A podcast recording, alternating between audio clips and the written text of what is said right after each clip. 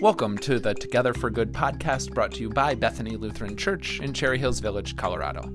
Our episode today is a conversation between Pastor Gary and myself, Pastor Nate. We are calling it Your Mid Lent Check In. We realized that we had never recorded a podcast introducing the Lenten season, and so thought that maybe halfway through Lent it might be a good time uh, to just review what this season is about, why it can be such a gift to our life and our journey of faith together. Additionally, we wanted to encourage you if you started off with some really good intentions at the beginning of Lent and those have fallen away, hey, here's a good podcast reminding you that it's okay to pick up that ball and keep running with it. Or maybe you had forgotten altogether that Lent was even happening, and so now, halfway through, now is the perfect time to start a new spiritual discipline, all in our preparation for the great Easter celebration coming on April the 4th. I think that's enough of a preamble. You're excited. I'm excited. Let's get right to it. Here's that conversation between Pastor Gary and myself, your mid Lent check in.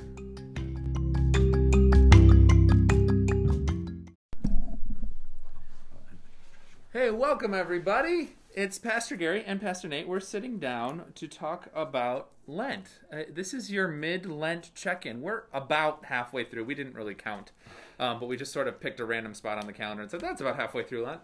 To talk with you about what Lent is even about and to kind of give you some encouragement, whether you have been deeply committed to this liturgical season or whether you kind of forgot that we were even in Lent. Uh, there's a chance to restart and start anew and that's uh, that's kind of the point of it. We believe in a gracious God, and that sort of underlines this entire um, penitential season that we find ourselves in. Um, so yeah, Pastor Gary, how's your Lent been going? Actually, pretty well, and part of that, of course, is that I get so immersed in worship. Yeah, and uh, I don't know if it comes through. Hopefully, it does on the cameras really well. That there's purple placed around, and Yeah. that's such a wonderful way of reminding us of this Lenten season. It's an oddity in a way because purple to me actually looks a little bit festive. yeah, but it also has that kingship idea to it that of course we'll celebrate on palm sunday. That idea that that jesus is king but it just in a new way. And so our season of lent just reminds us of the ways that jesus comes as a king but in a different way than what the people of israel expected and sometimes we have to remind ourselves that jesus acts in ways that we don't always expect yeah. This the servant king isn't that the term that they use? I, I don't know if I've ever put that together. That that's part of why our liturgical color for Lent is purple, is because it has that royalty feel to it and. Yeah, to, to to tune our minds to think differently about what kingship actually means Sure. and what God's kingdom actually calls us towards. The other thing that I love about Lent is the right just the season of preparation. I think Lent and Advent are great because Yeah. it's the church encouraging you to, to prepare for something, to, to, take the time and to get excited and to look towards the future, but to kind of experience all that in the moment as well. And so the with Lent, right, we're we're taking this 40 day fast to lead up to an Easter celebration that's Right. supposed to be joyous and triumphant. And there is something more about it when you've taken the time to really reflect and kind of hold back leading up to it. that and i think that's a really important part of fasting is that it's not always about skipping a meal anymore but it really is about reminding myself that i'm going without something as a preparatory nature to my world.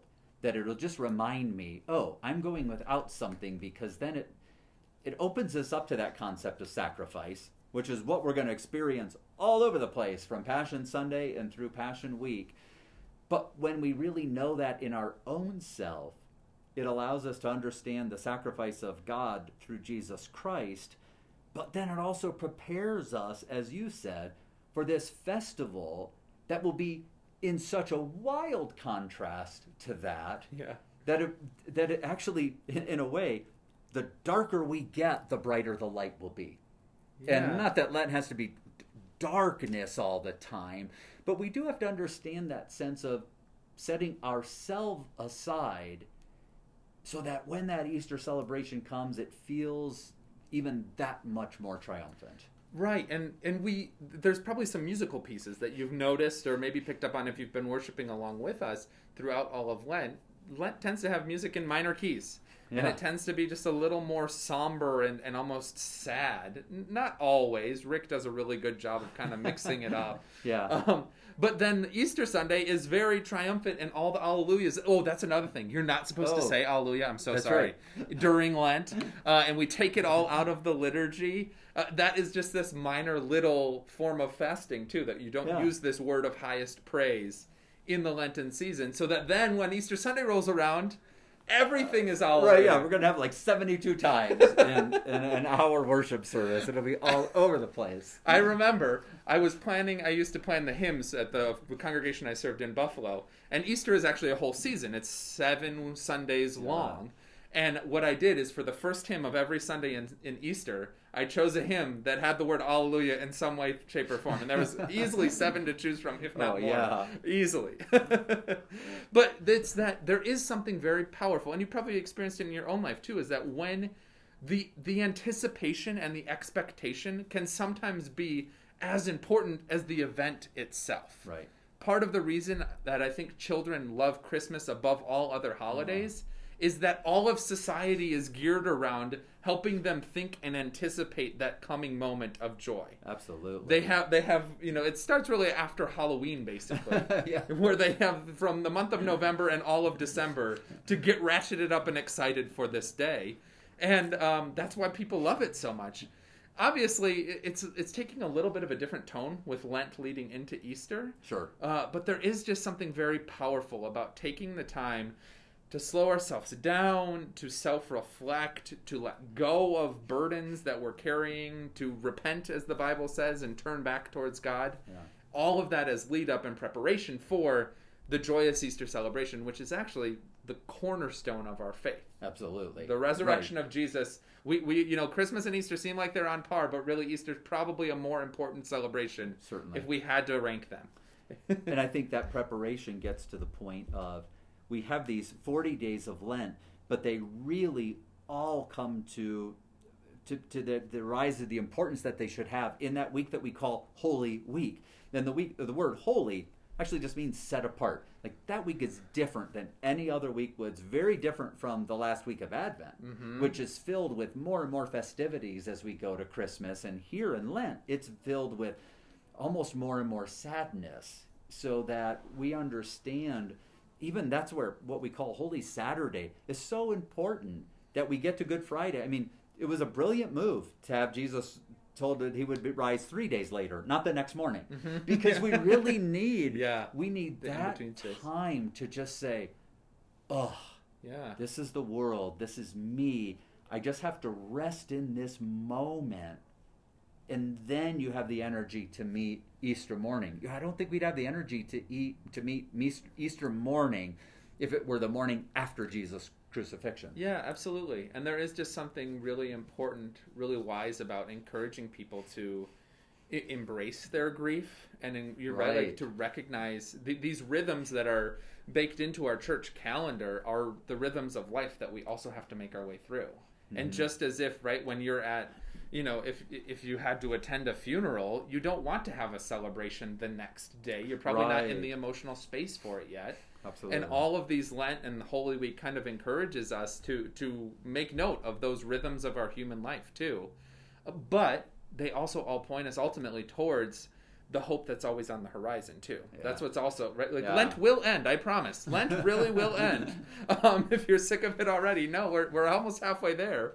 But that yeah, that even when things seem darkest, there is still hope that will shine on Easter morning. right. Yeah, and that's that's a powerful. It's really important. I think that's why we do it every year to tune our lives to these rhythms, to embrace this biblical wisdom that's been a part of the Christian tradition since the very beginning. And we realize this Lent might be a bigger challenge for that. Yeah, because we don't have it around our culture even as much right now and sometimes people like we've been living in lent for a year uh huh. and and just waiting for the dawn and so pandemic has created a different tone about lent but that's why this is called the the mid lent checkup Yeah. maybe you're like i can't take 40 days of lent and really you know, we under, we get it we, We understand totally it. it. i mean even we're doing a preaching series because you asked in the midst of this Right. because we weren't sure we could preach 40 days of Lent. We needed to break even ourselves as your pastors from all that that means. But now's the perfect time to say, okay, I can settle into this. If, if you haven't really immersed yourself in it, now's the time. And to say it'll be, it'll really be okay. Mm-hmm. These three weeks that we have coming up, it'll be okay. And yeah, it's funny because planning Lenten worship and executing Lenten worship is a very big deal for pastors. Huh? But the reason that it's such a big deal is in the back of our mind, we're always saying, but what are we going to do on Easter? But what are we going to do on Easter? That's what makes Lent more exciting. Yeah. Is is that fact that we have that. So so for your prayer life, if you feel like maybe I wasn't going to take 40 days to really intentionally work on my prayer life, I might take 20. Yeah. Maybe you're going to say, yeah, I wasn't going to set aside money for the poor, that, that classic sense of almsgiving. All through Lent this year, I'm going to probably wait for my stimulus check, even. You know, I mean, there's some realities about our world right now. Yeah. But it's a great way to think about, oh, but when that comes, what does that mean? And eh, will almsgiving be a part of my Lenten spiritual experience as I think about the poor? And so that's why, you know, we're, we're having world hunger now kind of come to the fore in what we do here after having a really successful food and diaper drive. Now we set our sights, you know, kind of to the world and the needs of the world through world hunger. These are really ways to deeply immerse ourselves in what it means to be people of, of repentance, of sacrifice, and of people who say, I want to be spiritually enriched through what I give up so that when Easter comes, it feels like it just floods over me in joy. Yeah. Oh, well said. I love the way you put that. And, and I mean, that's what I wanted to get at too. Is just that, that it is good for you. All, all of these things. Yeah. Uh, it, yeah. It, it's it's hard, and we were, you know, as we were prepping for Lenten worship and planning this, we had the real discussion of like, do we even want to do Lent this year? Yeah. It's, again, it's feel like we've been doing Lent for 12, 12 months now. Yeah, just so you know, I, I lobbied for 20 days of Lent and I got voted down. People said, no, people really expect 40 days. So I really was lobbying for 20 days Lent. So, uh, but in the same sense, the the forty days of Lent are you know, it, it's just important for us to yeah to acknowledge our pain a, a, lot of times too, and to not pretend like the last twelve months have been a, a walk in the daisies either. And so we can bring all of that into this season. But yeah, with the with the twenty days that are left. In case you weren't aware, that there's some particular practices that tend to be associated with Lent. Prayer, fasting, repentance, and almsgiving are like the core four. And I don't know where those come from exactly or why I know that, uh, but those are the four that tend to be associated with Lent.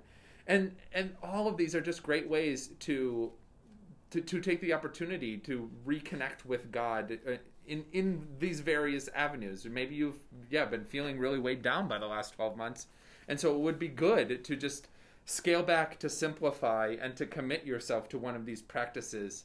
Um, to kind of retune your life. That's the way I like to think about it too. You take your car in for a tune-up. Lent's kind of a tune-up in a lot of ways. yeah. Um, or you know the other way I've been thinking about this too.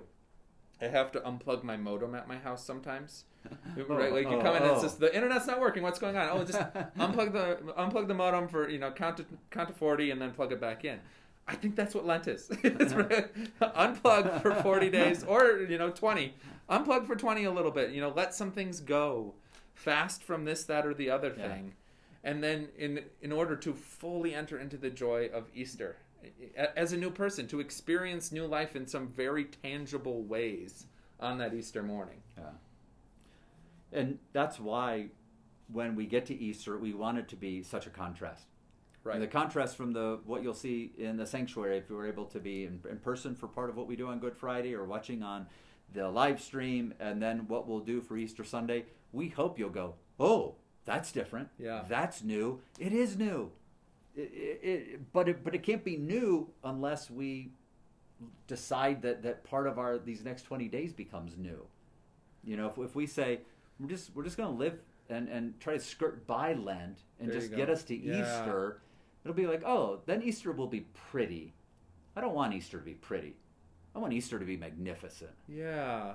And that is the promise of the resurrection. Exactly. It is yeah. such a sharp contrast from Good Friday and what happens on the cross. All the ug- ugliness of humanity then gives way towards the beauty and the glory of God's promises on Easter morning. And and we're invited to enter into those moments and those movements. But you're right. Yeah, if we don't if you don't take advantage of the next 20 days, Right. you you could you could really miss out. Um, and so yeah, more than anything, this is also just a a, a word of encouragement from your pastors on that topic. Uh, that you would yeah embrace the gift that Lent can be, uh, even though it's difficult. Sometimes, as I tell my children all the time, sometimes the hard things are the best things. um, and yeah, maybe these next 20 days for you. Just so you know, there's um, there's a prayer room here at Bethany that has a lot of great opportunities and prayer stations. That's a really interesting way to engage your prayer life in some creative ways. You can just sign up for that for a time slot there. Um, we're going to continue to come out with podcasts that kind of train you in different spiritual practices. There's also Wednesday worship every night on the live stream. Those are creative and different, but also meant to be a place of rest and respite for you in the middle of a week. There's Sunday morning live stream as well, where we'll hear hymns in minor keys, but also um, some words of hope sprinkled in along the way of our Lenten journey. Pastor Gary, anything to add before we let people go? I think just the fact that more than anything else, the practices we engage in, sometimes we do because they feel like I should do this. Hmm. And, and we feel like, okay, I'm going to take on this practice. And sometimes you might say to yourself, I don't feel really particularly spiritual about this. Well, you might not about everything, but you might be surprised. I'm going to practice fasting, and all of a sudden it becomes spiritual.